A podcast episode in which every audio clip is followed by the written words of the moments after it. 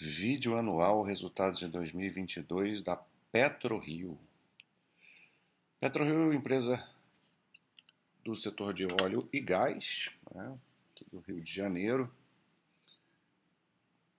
E é uma empresa que vem chamando bastante atenção, porque ela vem obtendo um crescimento muito forte nos últimos anos, com planos. É, ela é uma empresa assim, comparada a uma Petrobras da vida, bem menor, né? E ela atua de uma forma diferente, né, de outras empresas do setor. O que, que ela faz? Ela faz turnarounds de, de campos, né? Ela pega campos que estão em fase decrescente, que, que algumas empresas podem não ter mais interesse, que não estão já gerando é, é, crescimento na produção de petróleo, compra a preço de banana, né, preços, preços baixos, e revitaliza esse poço de forma que eles passam a produzir uma quantidade muito maior de óleo. E, e então é uma grande sacada, né? Uma, uma grande jogada quando dá certo, obviamente, e tem dado muito certo nos últimos movimentos que a empresa fez. E além disso, ela vai conseguindo diminuir o lifting cost, né, os custos que ela tem para fazer a extração do óleo de uma maneira muito eficiente. E ela tem colhido resultados aí nos últimos dois anos impressionantes, né? Então aqui a gente já tem os destaques do ano. É uma receita a maior da história. 1,2 bilhões de dólares, o aumento. A gente vai ver, assim, falar em número é um pouco desnecessário, né? Porque é tudo muito absurdo, né? Crescimento de 54% na receita líquida, lucro líquido aumentou 193%. Então, a questão não é nem a gente falar disso, porque é, não faz muita diferença. O, o, lucro líquido foi de 711 milhões de dólares e o EBITDA ajustado, excluindo o critério IFRS 16, também foi recorde de 900 milhões de dólares, aumentando absurdo 71%. Né? Então a gente vê bastante alavancagem operacional. Essa que é a questão principal. Então o número, né? Você cresce receita a 54, mas aumenta o EBITDA a 71. É... Vou falar de produção um pouquinho mais para frente e do lifting cost eles falam aqui do menor já registrado, vou falar mais para frente também. Que aqui estão parte dos segredos aí da, do sucesso da empresa nesses últimos anos. E aqui a conclusão bem sucedida da primeira fase do plano de revitalização do campo de Frade, né? E já estão iniciando uma segunda fase. Então, é isso que eu estava falando, que é o que a empresa faz compra um campo que está em declínio, revitaliza e ele passa a produzir bastante, bastante óleo. E aqui deu tanto certo que eles já estão já iniciaram uma segunda fase para aumentar ainda mais a produção do campo. A empresa estava fazendo aquisições também, né? comprou a Albacora Leste da, da Petrobras, que é, é a mesma história. Né? Para a Petrobras, esse campo aqui não, faz, não vale mais a pena, né? porque eles estão num nível muito mais expressivo, né? Que a, que a Petrobras trabalha, e o campo já em declínio, mas isso aqui nas mãos da PetroRio vale, vale ouro. É, porque eles vão revitalizar isso aqui e, e compraram e com, acabam comprando o campo a um preço, preço baixo. Então é isso que ela vem fazendo o tempo todo. É, tem um, acho que tem uma, um quadro melhor falando dessa. O lifting cost reduziu 18% em 20 nesse ano, né? É, mas tem um quadro que vai, acho que vai mostrar melhor a eficiência da, empresa fazer isso ao longo de, de, muitos e muitos anos. Aqui a gente vê o resultado né, das revitalizações. Ela atualmente extrai é, a fonte de receita dela vem de, de, de, três campos, né, dois de petróleo e um de gás, apesar de que o de gás já está meio que em fase de venda, em declínio. Mas o, tem o campo de polvo e de tubarão martelo foi feito um cluster, né, uma, uma junção para captar a sinergia, e agora é considerado um, um campo só. É, e o campo de frade, onde está tendo essa a primeira fase foi concluída, a gente vê que esse verdinho mais claro, como que é, no segundo semestre de 2022 é, cresceu bastante. Né? O polvo do tubarão martelo também tem sido eficiente, mas teve um pouco mais de problema com, com, em alguns poços ali no, no, especialmente no quarto tri, que afetaram um pouco essa produção, mas é uma coisa pontual.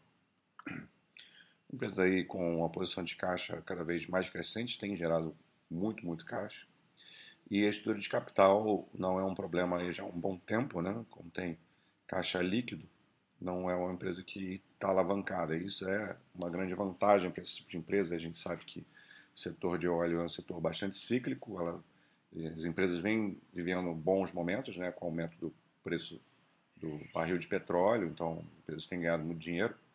Mas, e quando chega o ciclo de baixa, né, de queda do valor do petróleo, a empresa precisa se segurar. E essa, isso, é, para você se manter bem com toda essa volatilidade, você precisa ser uma empresa que tem uma boa gestão da sua dívida e uma boa gestão dos seus custos. Então, a empresa está é, bem posicionada para viver um ciclo também de, de baixa, né? caso ele ocorra aí no, no curto, médio prazo.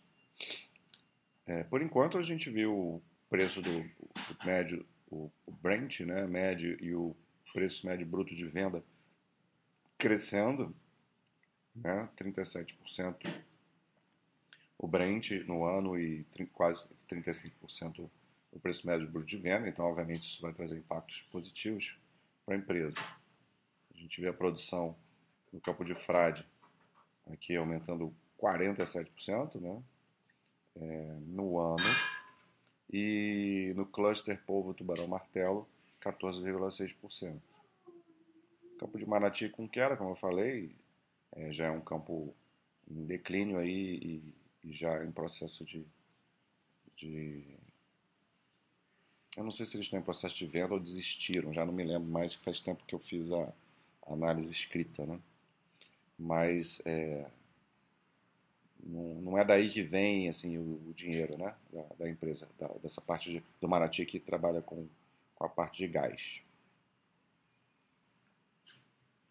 É isso aqui que eu estava esperando aparecer, né? Uma curva de, da gestão aí do, do custo para extração do óleo desde 2017. Então a gente vê que a empresa, é, a partir de 2018, é, começa a ter essa redução quase que sempre gradual, trimestre a trimestre, no seu custo.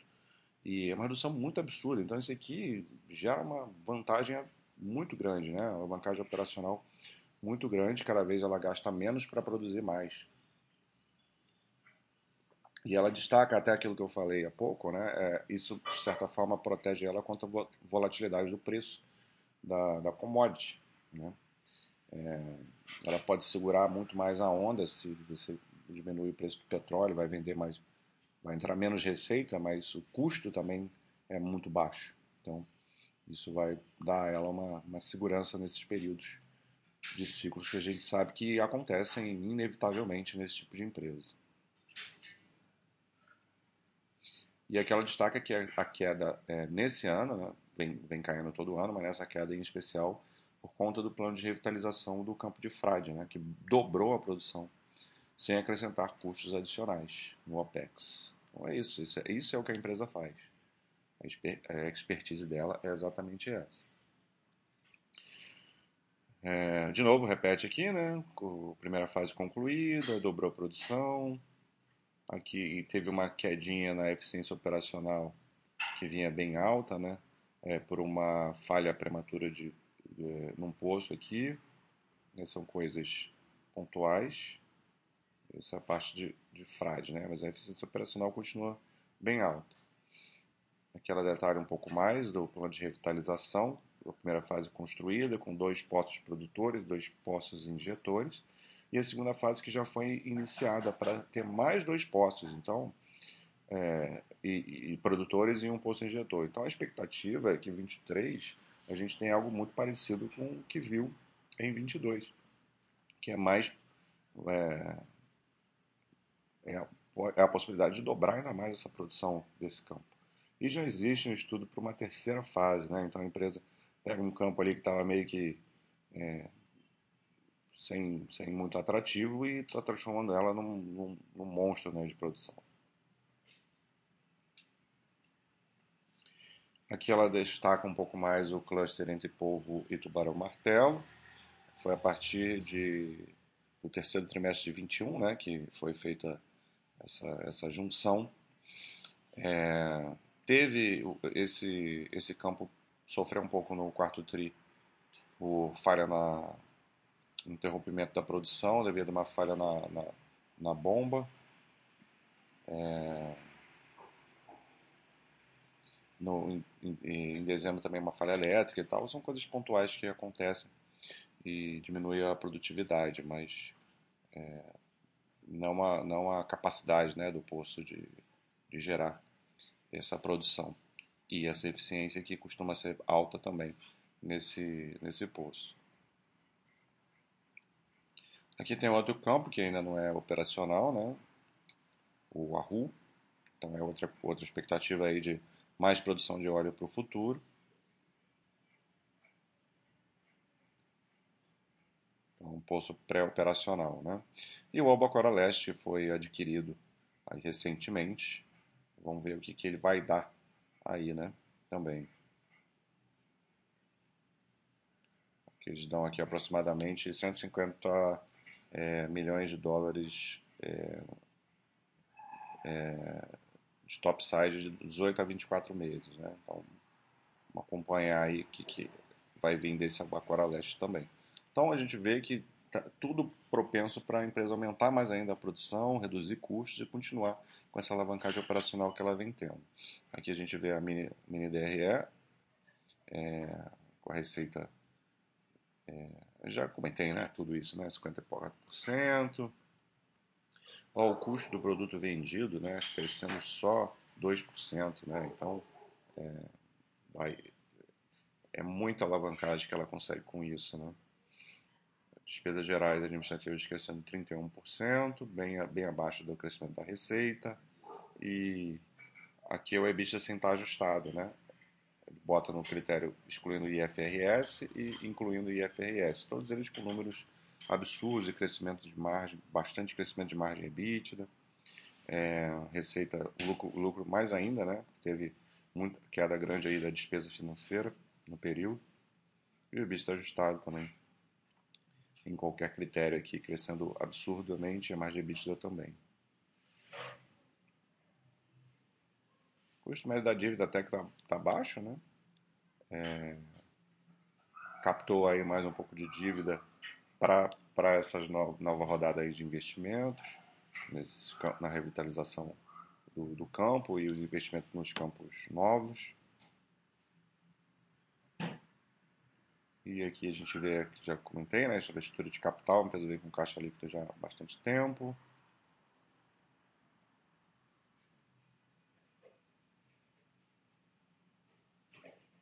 E é isso. É, vamos ver uh, ali no quadro. É uma empresa que pareceu é, não tem muito tempo, né? Que ela se, se pensando num, num, horizonte de longo prazo, obviamente, é, começou a chamar a atenção ali em 2019, né? É, com resultados mais expressivos e aí vem a cada ano é, trazendo um aumento muito grande aí de, de receita em todos os números, na verdade, né? A gente vê o aí também é, explodindo né, no, nos últimos três anos. Margem, a margem EBITDA também. E o lucro vai atrás, obviamente. Né? E a geração de caixa da empresa também. Veja como é, de 2020 para cá vem aumentando de forma absurda. Né? Mesmo que a, que a empresa aumente o seu, seu capex, a, a geração de caixa livre, é, de fluxo de caixa livre, capex e fluxo de caixa livre vem aumentando muito forte, né? Então aqui a gente tem um, uma curva recente ainda, né? Pra, a gente fala muito em longo prazo aqui, mas assim claramente a gente tem uma expectativa de dessa empresa continuar crescendo no médio prazo. Né? Longo prazo é outra história, mas é, empresa que tem acertado muito naquilo que vem fazendo, né? E é interessante para a gente acompanhar e estudar aí uma empresa cíclica, mas muito bem, bem gerida, em um setor que é bastante interessante aqui no, no Brasil. Vamos acompanhar aí a PetroRio e ver se em 23 ela vai continuar esse desempenho absurdo de bom que ela conseguiu em 22 e em 21 também, né? Então é isso, um abraço.